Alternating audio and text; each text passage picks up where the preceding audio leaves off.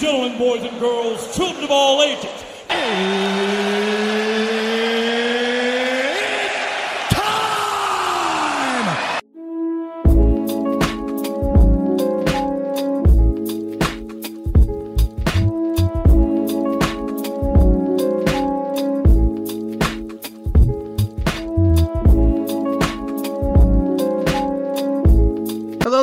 To my two cents podcast hosted by G2. I am G2. This is episode 127, which is entitled Information. Um, before I get into today's topics, I got to read you guys off the national food days of the week. Today being May the 21st, it is strawberries and cream day. Also, May 22nd, tomorrow will be vanilla pudding day. May 23rd, taffy day. May 24th, escargot day. May 25th, wine day. So please drink responsibly. May 26th, Cherry Dessert Day, as well as Blueberry Cheesecake Day. And to finish us off, May 27th, Grape Popsicle Day, as well as Italian Beef Day. Now, remember, we're still in the month of May. It is Mental Health Awareness Month. Please go see a psychiatrist or a therapist if you need to speak to them. If you don't uh, feel comfortable with speaking to a therapist, please speak to someone that you are uh, capable of speaking to a family member, a loved one, or even a close associate of yours. And if you don't have any of those, my email is in the description, episode description, and you can email me. Again, this conversation between me and you, if you decide to email me, will always stay between me and you. It will never be spread out to no one else. If you just want to unload yourself, I am here for you guys, the people. Now, with that out of the way, um, I have to start off with some condolences. I want to give some condolences to the family of superstar Billy Graham and also to the family of Jim Brown. I'll start with Billy Graham because he died uh, Wednesday. Wednesday, it was informed by everybody from All Elite Wrestling that superstar Billy Graham he passed away. He uh, passed away because of multiple organ failure. Uh, the writer of who was collaborating with Billy Graham on his autobiography, Keith Elliott, would inform everyone, and that's a shame Billy Graham was a big uh, pivotal point for the wrestling industry, at least the blueprint for it, because he was the guy who Hulk Hogan ripped off, uh, Jesse the Body Ventura ripped off. He was real flamboyant. He had the uh, feather boas. He had uh, colorful like pants. He had tie dye gear. I mean, he was really just out there, and he just talked with a lot of charisma, which a lot of professional wrestlers do now. So he was basically the blueprint for it. So again, I want to wish uh, the family of superstar Billy Graham all my condolences for their loss. Now moving to Jim Brown. Jim Brown, he passed away Thursday, but we did not know about this until Friday because a spokeswoman for Jim Brown's family would say that he passed away peacefully in his Los Angeles home on Thursday night with his wife Monica by his side. To the world, he was an activist, actor, and football player. Monica Brown wrote in an Instagram post To our family, he was a loving husband, father, and grandfather. Our hearts are broken. The Associated Press would write that Jim Brown was one of pro football's first superstars. Brown was a wrecking ball while leading the league in rushing for eight of nine seasons with the Cleveland Browns. He never missed a game, played in 118 games straight before his sudden uh, retirement in 1965 after being named the most valuable player. Brown led the Browns to their last championship in 1964 before quitting football in his prime at the age of 30 to make movies. He appeared in more than 30 films, including Any Given Sunday and The Dirty Dozen. Brown was also a champion for Black Americans and used his platform and voice to fight for equality. You have superstars like LeBron James say, I hope every black athlete take time to educate themselves about this incredible man and what he did to change all of our lives. We stand on your shoulders, Jim Brown. And if you lived in Northeast Ohio and were black, Jim Brown was a god. What he was referring to is in 1967, Jim Brown organized the Cleveland Summit, a meeting of the nation's top black athletes, including Bill Russell and Kareem Abdul-Jabbar, to support boxer Muhammad Ali's fight against serving in Vietnam. Now, the gist with saying all that is that Jim Brown was a man of the people. He was a man of the black athlete who's a man of this the black culture. So he wanted to have uh, black athletes and black people just to be uh, looked at with respect. So Jim Brown family, I do give you guys my condolences. Superstar Billy Graham's family, I wish you guys my condolences as well. I just want to get those two uh, aforementioned people that I remember right now that passed away this week their credit and their just due for what they have contributed to each of their respective realms. Now, with that out of the way, let's go off to our international news. I only got one thing to talk about international, and it's come from Metro. Is uh, a right wing politician resigns after being arrested for running cocaine ring. A right wing politician has resigned after she was arrested on suspicion of drug trafficking in Spain. Ana Gonzalez Martinez, her husband, and two others were detained by the National Police Corps as part of a sting operation launched last week. Officers seized cocaine and marijuana as well as cash and cars as part of searches conducted in Madrid and Tolodium, a city in the province of the same name.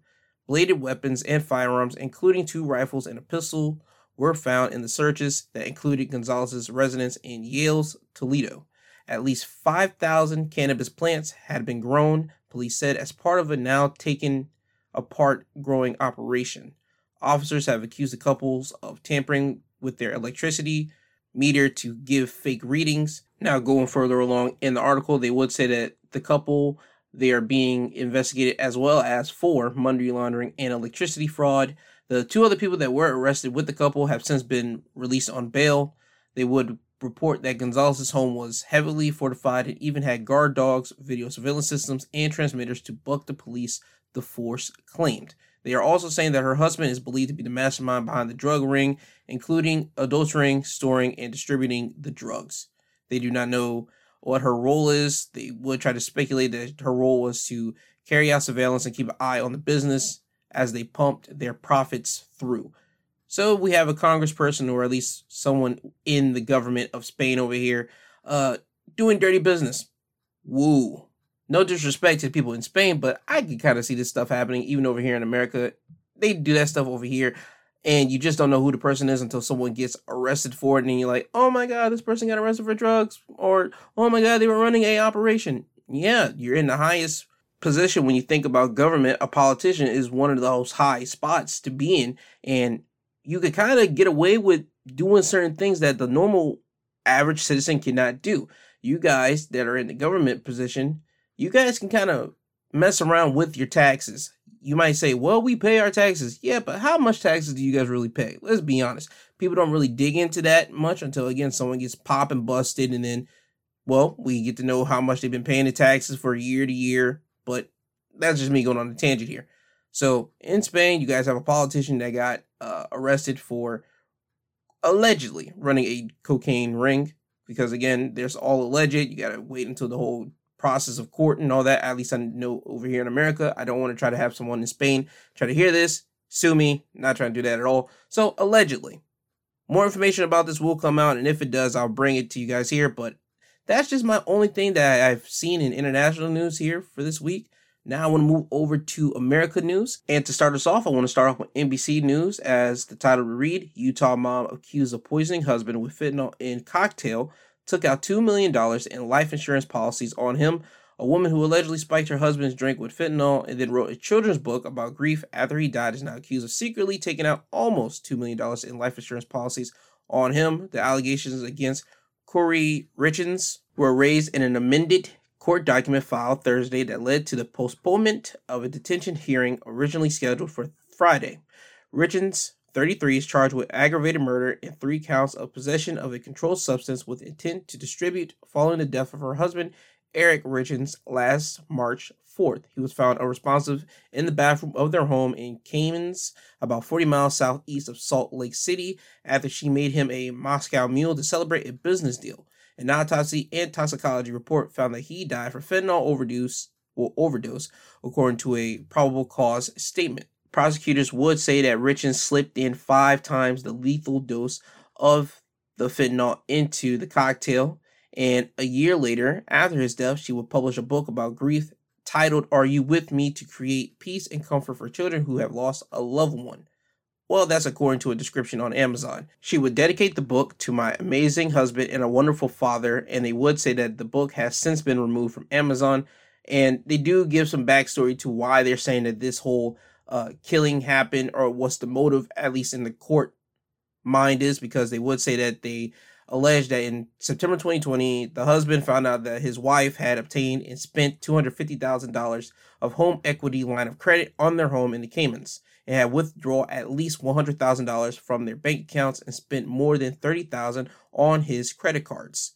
Richins is also accused of appropriating distributions made from her husband's businesses for the purpose of making federal and state quarterly tax payments and not paying the taxes. The documents alleged the stolen tax payments total at least 134,346. They would say that the husband confronted his wife about the money and she had agreed to pay him back according to the document the following month. Unbeknownst to her, the husband consulted a divorce lawyer and an estate planning lawyer and he changed his will and formed a legal living trust, placing his estate under the control of his sister and designated the trust of his um, life insurance to her. And it would further follow, and it alleged that in 2015 and 2017, Richins, the wife, bought at least four different life insurances on her husband, totaling almost $2 million. And the husband was unaware of that, that she had purchased the policies.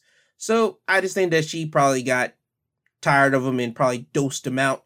And you know what? You never know what's going on in somebody's life. You never know what's going on in a marriage. They can always put up the perfect front, like we're the perfect couple and all that type of stuff. But the only people that will ever truly know is either the people inside the marriage, that's one, and two, the people that actually sees the dirty underbelly of what's going on in the marriage. They'll hear about it and then they visually will see what's going on. Those are the only people that know. We, as the people outside, is hearing from this uh, document or just hearing from people on the news talking about it, we never ever know the whole true story. And I don't ever want to know the whole full story, if anything, to be honest with you. I just want people that are not happy in a marriage, you know, just step away and step out of the marriage. Just get out. Do not poison or kill your person unless, and I really, really want to put a flag here, and I really want to say this cautiously.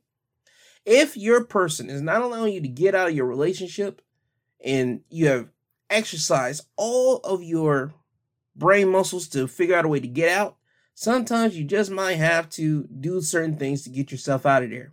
Whether it be legal, I'm not so certain. Sometimes you might do some illegal things to get yourself out of your marriage. I'm not saying that the husband was beating up on his wife here. I'm not saying that at all. I don't know their marriage. Nobody will ever truly know. I'm just saying that sometimes you might have to do what you got to do. But for this situation right here, it just seems that these two were doing things and it all came about with money. So money is one of the root of all evils in a marriages because if you don't have the money, somebody in that well relationship is going to feel a type of way, whether it was a man feeling a type of way about a woman not having the money or a woman feeling a way about a man not having the money. That's just what it is in a marriage or in a relationship, but it always comes down to the marriage.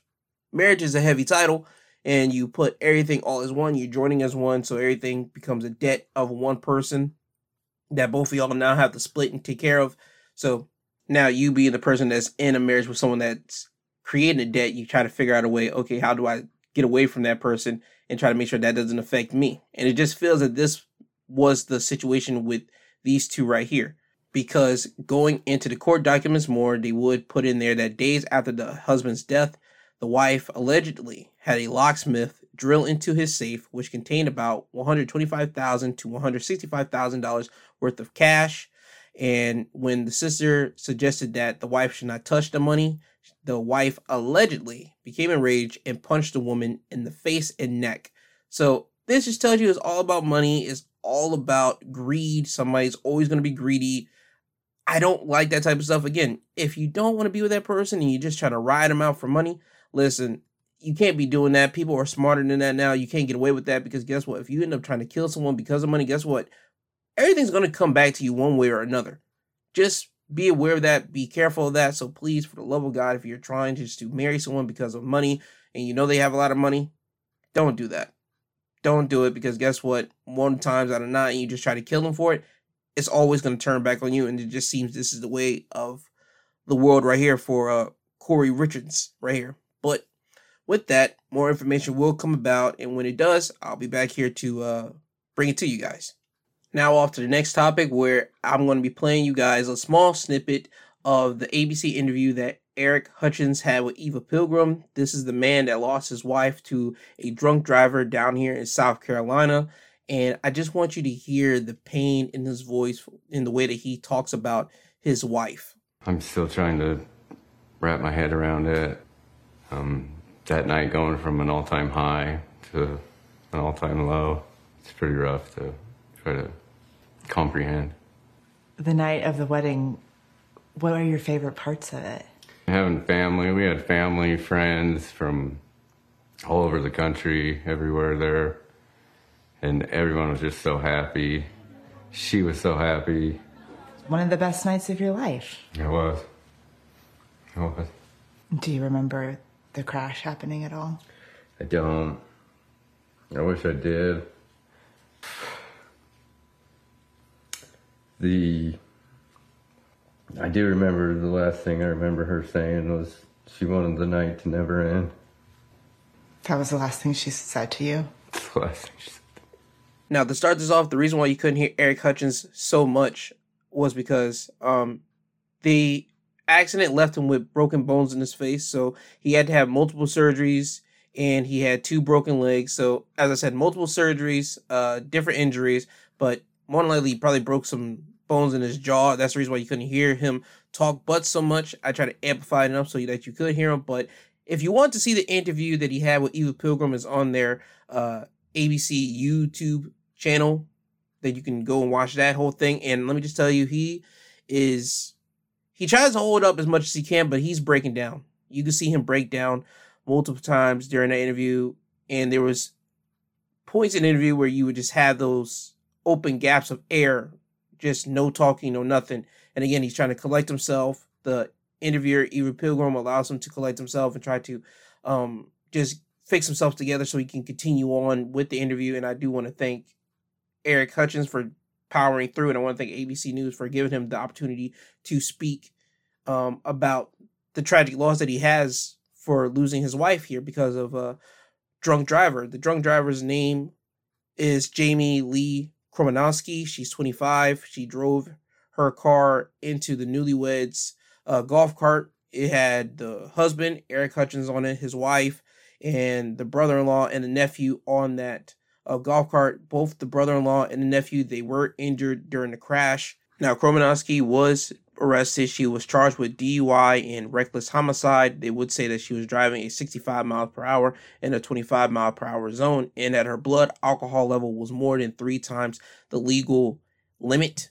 And now you have the husband and the nephew and the brother in law hitting Kromanowski and a plethora of other bars with a wrongful death suit. It would state in the lawsuit that um, Kromanowski visited El Golo's Bar and Grill in Charleston before making her way to Folly Beach, where she began bar hopping on Center Street with stops at several bars and restaurants. Now, in the lawsuit, it would state that despite being noticeably and visibly intoxicated at each of these establishments, Jamie Kromanowski continued to be served, provided, and or allowed to consume additional alcohol at each of them. A representative attorney representing Kromanowski in the criminal case said he and his client asked that there be no rush to judgment. We cannot fathom what the families are going through and offer our deepest sympathies. The statement said, Our court system is founded upon principles of justice and mercy, and that is where all the facts will come to light. Okay, we have that here, but dog, if her blood alcohol level was three times the legal uh, limit, she's going to jail. She's going to be spending some time, dog. There is no way on God's green she's not. You are an idiot. This is one of those cases again where it literally should be posted up on a commercial. Do not drink and drive because this is what could happen to someone else. Kromanowski drinking, she's not dead. I just want to make that perfectly clear. The person that was drinking and that caused the accident, she is alive and doing time in jail. While the victims, the opposite end of the spectrum, you have someone die on their wedding night. They literally just got done being wedded and saying their I do's and all that stuff, and they're just out on a joyride on a golf cart, and they ended up getting hit, and now the wife is dead. The husband's here; he's trying to put himself back together because he thought he was going to spend the rest of his life with his wife, try to build a family with her. And again, we all know certain things might have changed the courses from time to time during a marriage, but they were still in that happily wedded bliss of a wedding day and a wedding night and all that good stuff, and she happens to die because of you, an idiot, drinking and driving. That's why I feel that if you drink and drive and you happen to crash and cause an accident, I think you should be getting a real severe type of punishment. I don't care what it is. You know you can't be drinking and driving. You know that. You know that you should be able to call somebody up and say, hey, yo, I'm about to go out here drinking. I need you to be my designated driver, something. There's somebody, at least in somebody's friend will or family will, or hell, even associated will, to say, yo, I need you to be my designated driver. I'm about to go out drinking. I need you to be out here for me for that. And if you have no one that's out here being a designated driver for you, guess what? You get a bottle or you get some alcohol, you go to your home and you drink there. Do not drink at a bar. I understand you might want to be surrounded by the feels or the vibes of people, and that might give you into a more spirited uh, environment to want to drink and just try to be more friendly. Because certain people might be more friendly whenever they become drunk or they start uh, hanging around people that are drinking. That type of environment. I don't know what Kromanowski's situation is. As I said before, and as a lawyer is saying, that's where the information will come out in the court. So more information will come out there. But I feel sorry for Eric Hutchinson here. You have a man that was married and that he literally just lost his wife just like that because of a drunk driving incident. And it's not the best. It's not. This is gaining national coverage, and I just feel sorry for the man. I do. And if you do happen to see the interview, I mean what I'm telling you. He is really trying to hold himself up, and dude, this is just bad on all fronts. I really do wish him the best of luck, man, because you losing your partner that you just said your vows to like that, it's not it's not the best way. And I hope that he does talk to a therapist. I hope that he talks to someone that is actually going to help him uh, get through this. It's going to take some time for him to get through it, but I hope that he does actually speak to someone about this, a professional, not just a local homeboy, but like an actual professional, a grief counselor, or even go to some type of uh, grief counseling with multiple different people that probably have lost their loved ones because of a drunk driving accident and they could show him the ways of how he could possibly power through this. Everybody has their own different methods of doing it, but maybe one of those methods will actually help him continue on, at least trying to numb down the pain that he is feeling right now. But again, my condolences to Eric Hutchins and the family that lost Samantha Hutchins because of this uh, situation here. Now, moving on to the next thing I want to talk to you guys about. Next topics comes from again NBC News here, and it's talking about the NYC hospital employee that you probably seen on a viral video. And in the viral video, you see a black dude like trying to get a Citi Bike, and you see a nurse walk up to him and saying, "No, no, that's my bike. I already paid for it. I'm renting this bike out. I'm using it." But you start seeing in the video, he's not giving it up to her. He's saying, "Nope, nope, nope." Now, apparently, going on, you start hearing about and it start being posted that the uh, hospital employee that's in the video trying to use the bike here or take the bike from the black man, she has been suspended from her job. So what made her go get a lawyer? The New York City hospital employee who was placed on leave this week after a viral video showed her appearing to take a rental bike from a group of young black men had paid for the bike according to her attorney who said he has the receipts to prove it. Attorney Justin Mario told NBC New York that Sarah Comrie, who he said is 6 months pregnant, had just finished a 12-hour shift at Bellevue Hospital on Saturday and rented a Citi Bike. He said that's when a group of men approached her who is white. Well, obviously, if you saw the video, the woman's white. The video was initially posted on Twitter on May 13th and has been viewed more than 40 million times. It appears to show a white woman in New York City Health and Hospitals scrubs arguing with a young man over a Citi Bike. He says that he had already rented. The man has his hand on the bike while the woman screams, Please help me. It's unclear what happened before the minute and a half video began, but the man doesn't appear to touch Comrie in the posted clip nor does he appear to be verbally threatening her. At one point, Comrie takes off her work identification badge and appears to try and push the man off the bike with her body. The man says in the video that the bike is his and is on my account. When another person in scrub approaches, the woman begins to cry. So again, we start seeing people criticize her on social media about uh, placing white woman tears on a young black man, and they could basically do wrong and uh, you would get civil rights lawyer Ben Crump tweeting that she grossly tried to weaponize her tears to paint this man as a threat, as one would think when we see this type of action going down. But her attorney would say that every part of the story is incorrect, starting with my client is not racist. He said, too, my client did not take anyone's bike, as NBC New York reported that it viewed receipts connected to the incident and they showed a rental bike 560-3915.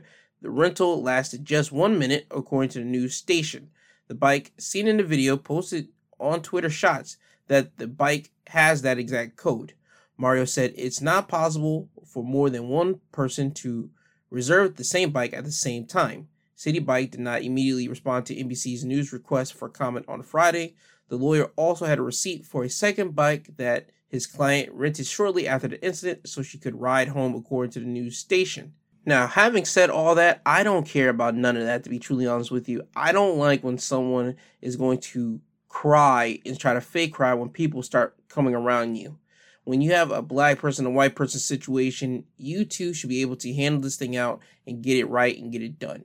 Now, with that being said, if you have a receipt that says, yo, this is my bike, or this is my thing, I just paid for that, and the person's not getting off of it, guess what? You take it up with a higher authority, you get someone to, yo, someone's using my bike, that's kind of not right, or someone's using something that I just paid for. So that's my whole thing. Somebody should have went to a higher authority with it, but when you're in the moment, your emotions and everything get in the way. But I don't like someone trying to use their tears on someone. I don't like that. Now, as I said, go and try to seek out the higher authorities. I don't know how a Citi Bike works. I'm not in New York, all that type of stuff. Only thing I know is this when you see someone fake cry in the video or fake cry in public, that's disgusting. Don't fake cry. Don't do that. Just get another bike.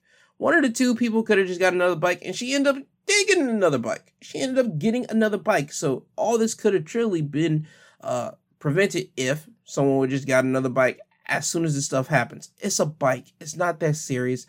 Life is way too important than just, oh my god, somebody got my bike. Talk to him. Hey yo, you got my bike. No, I don't. Yeah, you do. It's on the receipt right here. What you gonna do about it? Well, I'm gonna try to talk to someone so you can give me back my bike that I rented out. So even when you go off to talk to someone else, guess what? You have a probability of someone uh, riding off with your bike. And if that's the case, guess what? You just say, hey, yo, that person took the bike off. So guess what? I need you to switch this and have me get another bike. And that way, I feel that's the easiest way to get things handled, get things done. You bring it up to someone that can actually change it and they'll handle it. And if they can't, then that's whenever you bring in big lawsuits. So right now, I think the big problem that she has right now is that her job kind of put her off on leave right now. The job got to investigate it. So I think she has an attorney specifically for that. If they don't give her back her job, she might end up suing them. So, eh, we'll just have to wait and see what happens with that. Uh, all comes to fruition. But I just wanted to keep everybody informed of what that was. If you did see the viral uh, clip this past week. Now moving on to Reuters, as the topic would read, woman who called police on black birdwatcher faces skeptical court and employment appeal. As we'll go on to read, a U.S. appeals court on Friday appeared unlikely to reinstate a lawsuit by Amy Cooper, the white woman who called police on a black birdwatcher in New York City's Central Park, accusing her former employer of illegally firing and defaming her. Judges of the Second U.S. Circuit Court of Appeals in Manhattan expressed skepticism after Cooper's lawyer said Franklin Templeton's statements following the May 25, 2020 viral video incident suggests the company had facts unknown to the public to justify terminating Cooper and branding her a racist. Now, this is a three judge panel. One of the judges would say, I've got to admit, the film is an eye popper, as he told Cooper's lawyer. He will also say Franklin Templeton might have worried about people seeing Cooper, a former insurance portfolio manager, display bad judgment and a short temper. Why would you want to keep her on payroll? He asked. Another judge suggested the video spoke for itself, asking what more would you have them do? Cooper's lawyer would say that Franklin Templeton crossed the line. This was not about race until social media and defendants made it about race. Now, Franklin Templeton's lawyer would tell the court it was unreasonable to see the company's statement as anything other than a response to the video. And what they're talking about, the statement was made out in May 26, 2020. If I Cooper following an internal review and that we do not tolerate racism of any kind. Now, they do say that the court did not say when it would rule. Cooper was appealing the U.S. District Judge Ronnie Abrams' dismissal of her case last September. Is going to be dismissed again. Nobody on any right mind is going to say, yo, she has a point. No, no, no, no, no. You represent the company, you represent us. When people are able to look into your background, know who you work for, know the business, and they're able to start telling this business, hey, you have a racist on your hands or you have an employee that did this or that, you are affecting that business's bottom dollar. So they can fire you off top. There's been people right now that they get fired off of things that they post on social media that might not represent what whoever's paying them might represent. So this woman being fired from her job because of what she did, and again, using tears again for something that was not necessary, and trying to also claim that this man was going to hurt her and her dog. So that's a crime amongst itself because you're having police officers trying to get at a black man who isn't doing nothing. She should be in jail off top of that, but she's not. Whatever. That's a crime. This is completely not necessary. This woman should be able to find another job somewhere. She thinks she's going to get some type of pay out of it. Hell no. Amy Cooper here should get no type of pay. This whole court should be laughing this case completely out of the building, but since it's a part of their job, they got to listen to any type of uh, complaint or type of appeals to see, okay, well, it falls into the guidelines of this, but let's be honest, this woman should not be trying to win back anything when she should be in jail right now for falsifying a uh, serious crime. So we'll just have to wait and see what type of crap happens here. And again, I think this whole court case situation is going to be thrown out of court again, but we'll just have to wait and see. Now, move over to more thievery. I want to talk about CBS as it was report woman accused of drugging date in Miami, stealing $600,000 in jewelry. Police in Miami are searching for a woman accused of drugging a man she went out on a date with and stealing more than $600,000 in Rolexes and other jewelry from him. Police released surveillance video of the suspect and urged the public to contact them if they recognize her. According to news release from Miami Police Department, the man met the woman at a club on May 7th and took her back to his place at around 5:30 a.m. the next morning. Ooh, bad, bad. The man, who was not identified, said he had a drink with a woman in his apartment and fell asleep. When the man woke up at around noon, he said he noticed his safe was open and jewelry inside of it was gone, so was the woman. The alleged victim immediately contacted police. Among the pricey items taken was a Rolex Daytona watch, well, rainbow watch with diamonds, Sky Dweller Rolex, a gold chain, Francisco gold bracelets, Cartier sunglasses, and a rose gold diamond ring. Surveillance video from the apartment building shows the woman arriving with the man in an elevator and then leaving the building.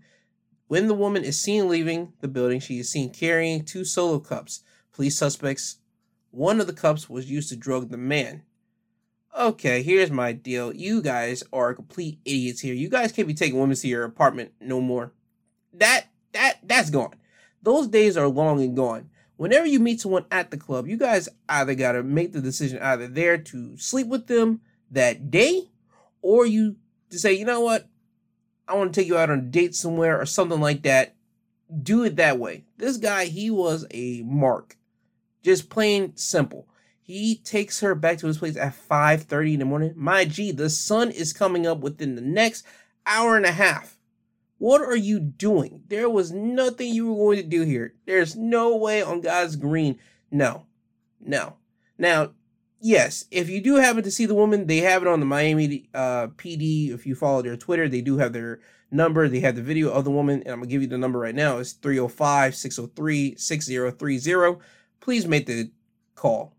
Call and get this woman locked up. Seriously, I don't like that people are able to drug someone and take advantage of one in any predicament. We've seen and heard about men doing that with women, slipping a Molly in her drink. That was this famous uh, Rick Ross line that made him lose a sponsorship deal, I believe, with Mountain Dew because he said that line and in one of his songs and he got yipped for that. But that's the thing. There's been times where men be slipping things into women drink and they take advantage of them sexually. And now women, they've been doing this for a long time now. They've been doing that to men, putting things into their drink and they've just been robbing them completely blind. So for this to be a thing and it's making news, I don't want people to go through that. But you also got to be aware of your surroundings. You're taking someone home at 5:30. That's not a good. That's not a. That's not good. That's not good. That's a setup. It seems to me that you probably went to a nightclub where the club or a strip club where the club's about to literally be closed out, and you're trying to take her home because you were infatuated with her, lusty, if you will, And she said, okay. She probably saw what you were wearing. You were probably wearing some high price uh, items on you. And she said, okay, that's a mark. So she's trained in this. That's what this is telling me. This woman is extremely trained and you should know better. So hopefully, men, please be aware there's some trained assassins out there. And I don't mean in the killing way, I mean in the way of I'm going to take you for everything that you got and just go about my business after that. There's some highly trained assassins out there in the club scene, nightclub scene, strip club scenes that will literally rob you blind and you will just be happy because she was in your presence at that moment. But then when you wake up, you see all your stuff gone, you're going to be pissed off.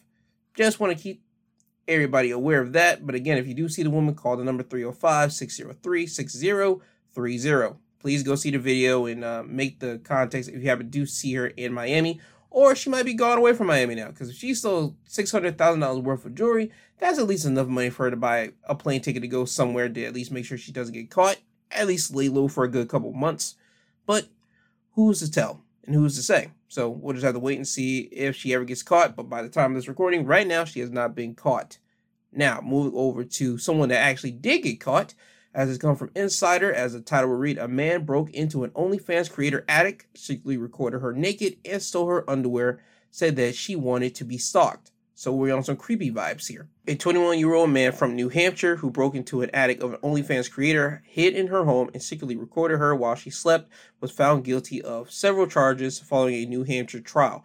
On Tuesday, a Stafford County, New Hampshire jury found Mauricio Damon Guerrero guilty of burglary and violation of privacy charges. The 25 year old unnamed woman and her mother called police in the early hours of the morning on February the 9th, 2022, after she awoke to see someone standing in her doorway, according to a police affidavit last year. Guerrero told the jury on Monday that she wanted to be stalked and that he believed they were into a romantic relationship together. It's unclear how long of a sentence Guerrero will receive, as one of the felony burglary charges carries a three and a half to 15 year sentence, and the other carries a three and a half to seven year sentence, according to the Daily Democrat. Last year, police said they searched the woman's home and found a man later identified as Guerrero on their roof. When police searched his phone, they found a video of the woman sleeping naked in her bed, which she said was taken without her knowledge. The woman told police she believed Guerrero had been in her attic for some time due to discovery of partly eaten food, AirPods, and a cup with urine in it. Police later found a Bluetooth tracking device left behind by Guerrero as well. After being arrested and questioned by police, Guerrero admitted to entering the woman's home without her permission and taking her underwear. He said he had planned to put the tracking device in her car. During the trial, it was revealed that Guerrero had been stalking her for some months after she sent him her address for the purpose of sending gifts. Attorneys said that the two had consensual sexual intercourse once before Guerrero began stalking her. Guerrero eventually traveled 350 miles from Pennsylvania, first stalking the woman at her apartment and later at her mother's home when she moved there, according to Daily Democrat. Okay, cool. Nope, not cool. That's nasty. This is disgusting. His attorney would try to claim that the Guerrero was manipulated by the woman and that he was led to believe they were in a legitimate relationship together dog, no, no, no, no, not doing it. Dog, you guys can't be crazy out here like that. You cannot be crazy, even though this was happening in 2022 and the jury just found this man guilty this past week. Yo, dog, no. I want to speak to all my people out here that's listening and that you might be infatuated with somebody. Do not go stalk them. Do not try to go find out where they live. Do not do that because that is the one way trip to straight up just going to jail and being labeled as a loony, nutty person. Don't do that. I understand being in the mindset of lugging someone and being lusting after someone. I get it. I believe everybody on this planet has been at that mindset at one time or another. But it takes another person to try to really find where you live and try to be like, okay, I'm going to stalk you now. I'm going to try to hide out and try to see you secretly and all that type of stuff. Listen, no. You and her already had intercourse once. Cool, fine, whatever. Call it at what it is. And if you did have intercourse with her once, guess what? Just ask, hey, yo, can I take you out on a date? Can I do this type of stuff? And try to break that barrier. And if she says no, then guess what? Hey, you're done. It happened. Just relish in that intercourse that you had with her. But for the love of God, do not go stalking someone and try to hide out in their home.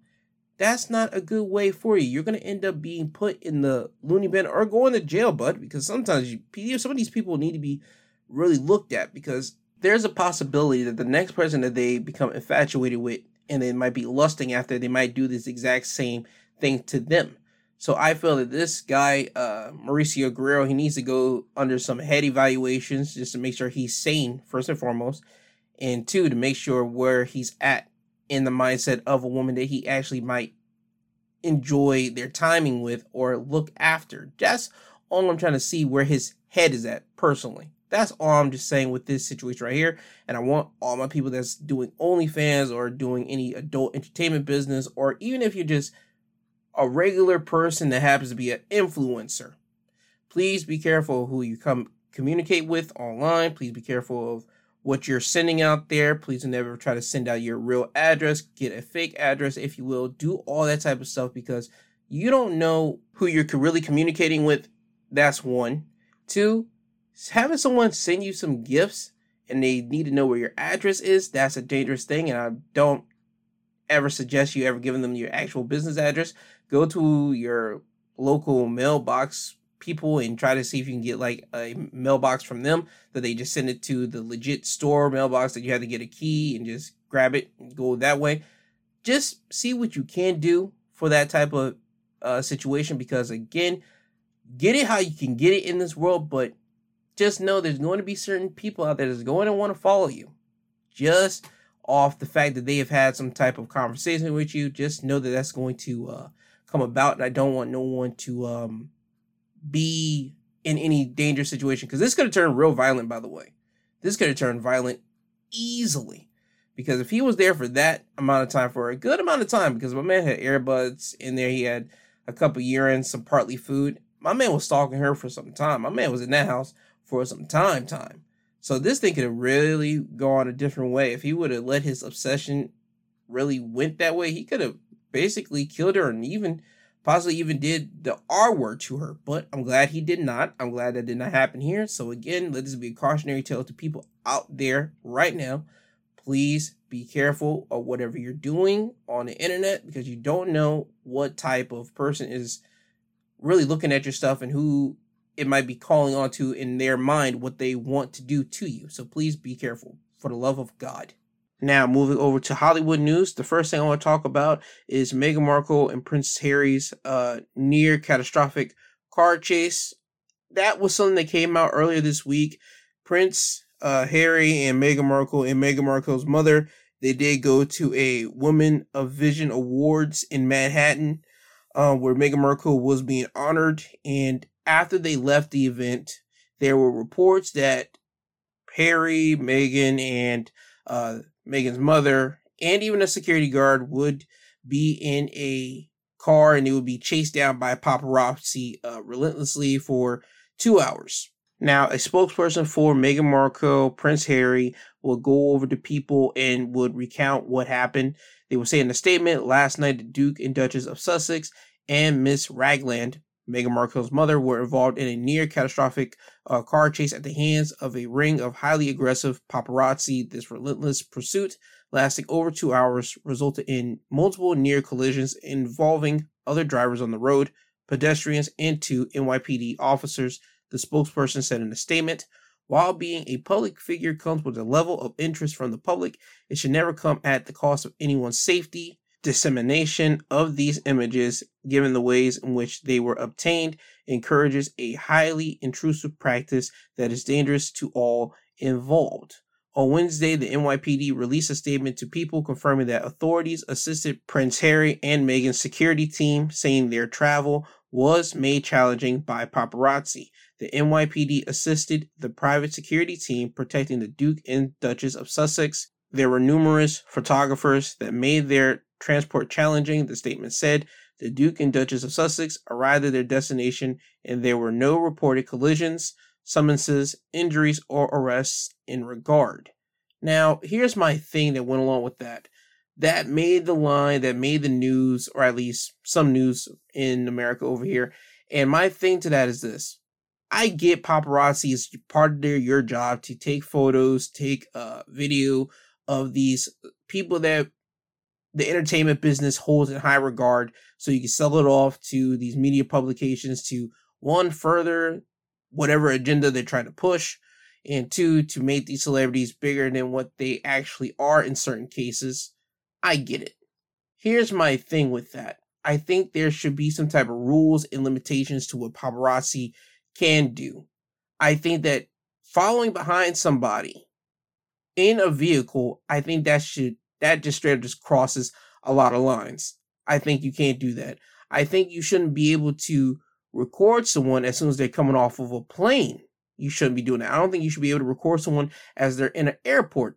I don't think that's the place and time. I don't think as a person in the media, paparazzi, or even a photographer, you should be able to do any of these things as they're getting off of a plane, leaving the airport, uh, picking up a car, or they're walking into a car from an airport or a different destination only time I think paparazzi should literally be around is whenever they're going to a um, event or they're going to a gala or they're going to any of these celebrations that's needed for people to go there to take photos of them. I think that's the only time paparazzi should be around. You should not be able to bombard someone as they're going into a restaurant, as they're going into a supermarket, or they're going into uh, their home or even following them to their home. I don't think you should do that as a person. I think that is literally going way beyond your job title as a person in the media. I get it. People want to be in other people's business. That's basically what paparazzi is all for. I get it. However, there needs to be some limitations on what you can and cannot do. I don't think you should be able, as I said earlier, following them into these places. I don't think you should be able to do that because if you do that, it should give the person the right that you're taking photos or recording them. They should be able to slap the taste buds out your mouth, or they should be able to smack the freaking object, whatever you're recording them on, or even taking photos of them on, out of your hands because they did not give you permission to do it. And also, you are really breaking personal boundaries. You're really crossing those lines, man. That's nasty.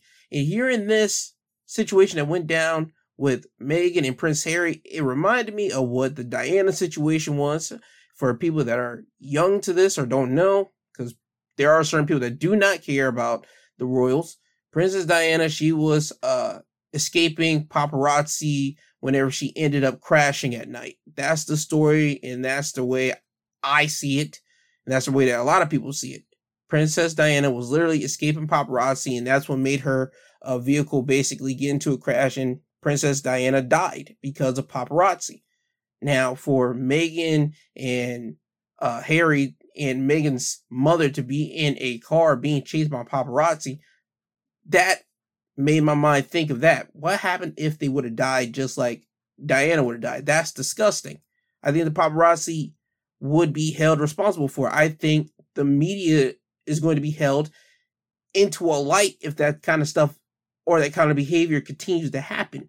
And as I said before, I get it. The media has their job. They know what they're supposed to do. And as a public figure, you know what's going to happen when you step out. You know that people are going to be taking photos of you, or there's a possibility that someone's going to be taking uh, photos or recording you anywhere you go as a public figure. I just think that in this entertainment landscape that we're in, since everything around us is changing, and I mean everything, whether it's people in school, the things that they're teaching these kids are in school, the new information that they're teaching them, the way that they're teaching things to the kids in school, to the way that people are working in either an office or now they're working at home. I mean, everything in life is literally changing. I think there needs to be some new rules placed for the paparazzi to one protect the paparazzi so make sure they don't get sued and also know their limitations and their boundaries to how far you can record or take a photograph of someone and two there needs to be some protection in play for the celebrities that they're taking photos of or recording because they need to have some level of protection to say hey yo, i can walk outside and go to a park go to a uh, location and know that I'm not going to be recorded. I'm not going to be uh, photographed, and I can just do my daily routine and just be okay.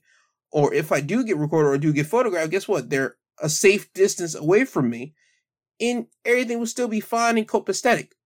But again, we'll have to wait and see as everything goes down. I'm glad nothing did happen to uh, Harry, Meghan, and Meghan's uh, mother. So I'm glad for that. But people in the media industry that are paparazzi, please have some decency.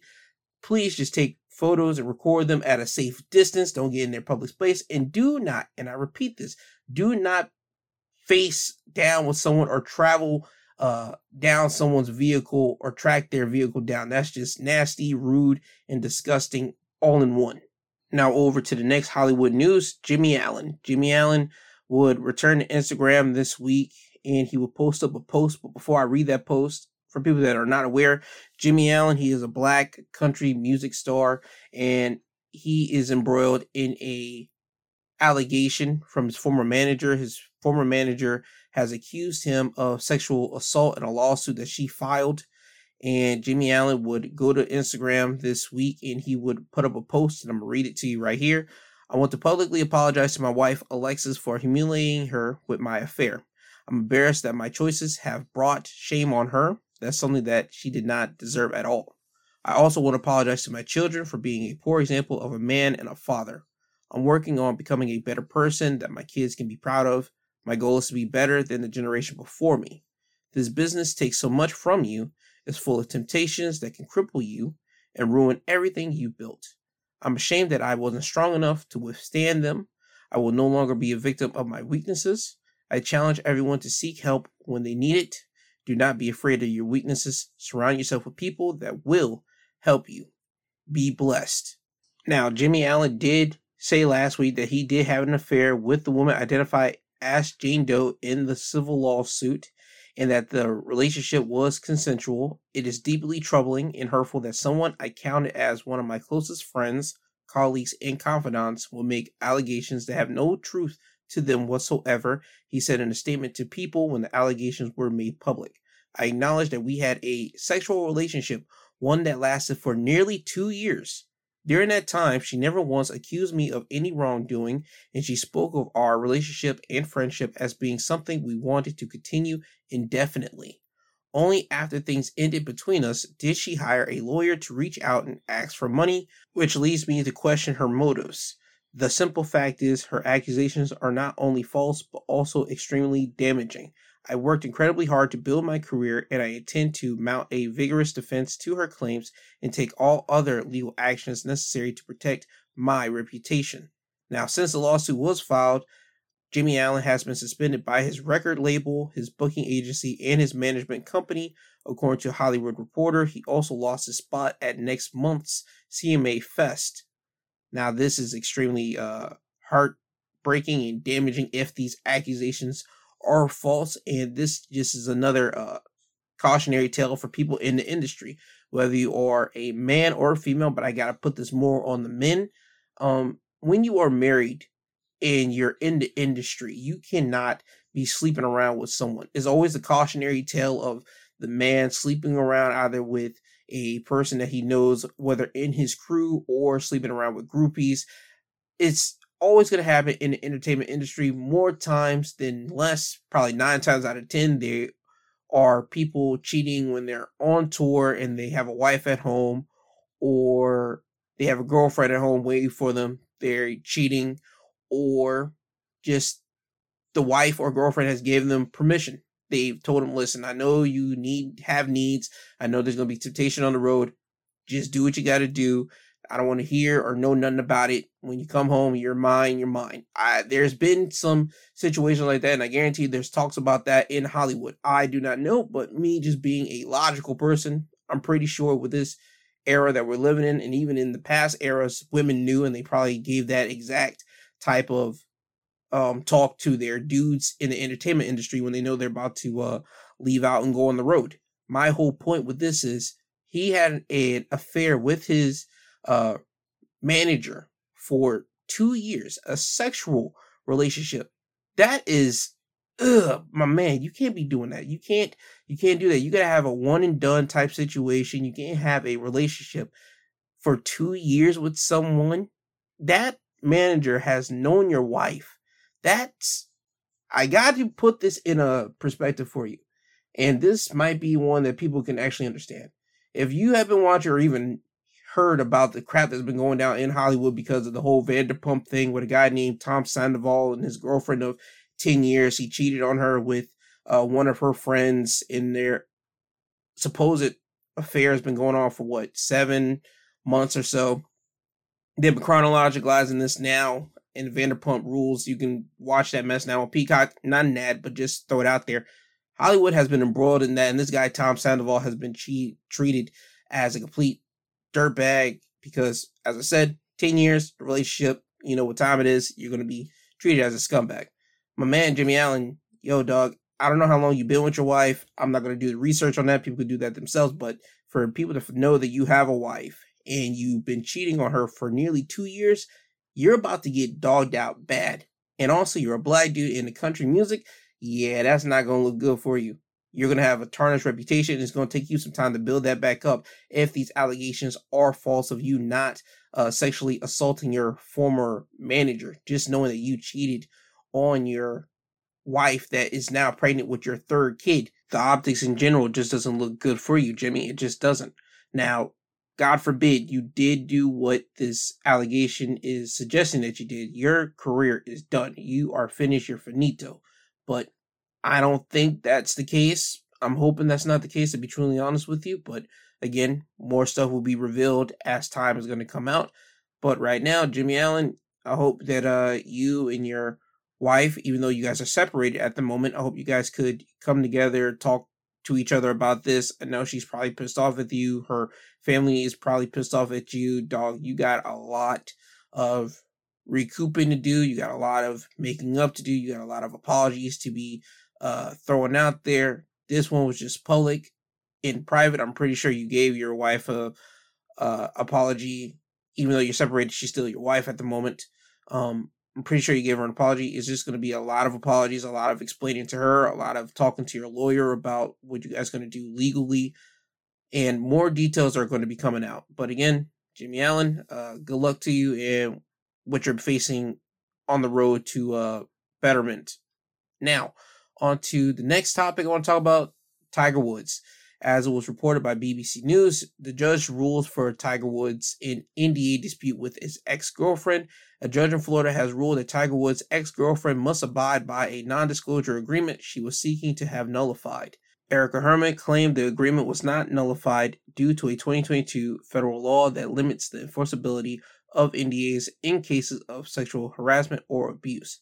But the judge ruled that she provided no evidence of any sexual misconduct now with the Wednesday's ruling, meaning that the $30 million case will now be heard in private, out of court arbitration, out of the public eye. I like that ruling. I'm glad that that got made. I think that this dispute that Tiger Woods' ex girlfriend has with Tiger should never ever be publicized. I think that matters like this that involves two people that were intimately uh, with each other, I think that those type of situations should be handled uh, privately, not in the eye of the public because the public can always screw, misconstrue things and uh, get things messed up and try to leverage their opinion onto either the judge uh, mindset and make him rule in one way or the other. Again, with this being handled now privately, hopefully those two will come to an understanding and Tiger Woods and his ex girlfriend will at least move away from all this. But time will tell again. More than likely, with stuff like this when it handles privately we'll never know what the settlement is whenever they talk about well this has been settled in-house privately there's been a settlement an undisclosed amount you'll never know there's always going to be rumors about it and that's what's going to happen here so just wanted to let you guys be informed of what's going on with tiger woods and his ex-girlfriend their whole case going on now having said all that i think that's all i want to cover today now, with me reaching my one hour mark pretty soon, it's time for me to get you guys out of here.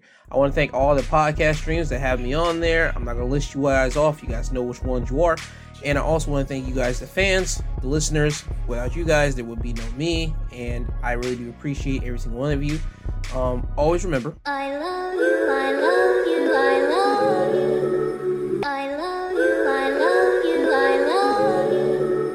Now, with saying all that, please go email me if you need someone to talk to. I'm always here. My email is in the episode description. And also, if you did not check out my episodes that I be releasing throughout the week, They're in the archives right now that you can go listen to. I want you guys to have a blessed Sunday. I want you guys to have a great week. Please power through it strong. Attack is strong. That's all that I'm asking for you guys to do. And just say a prayer, or if you're not into the spiritual thing, just uh, think well wishes for everyone that you come in contact with um, this upcoming week. So, with that, you'll hear from me again next Sunday. This has been my two cents podcast, hosted by G2. He is I, I am him. I love you guys. This isn't goodbye. This is until you hear from the sweet sounding voice again, and you'll hear from me again next Sunday. And with that, Kanye, could you please take these people home? I'm tired, you tired. Jesus wept.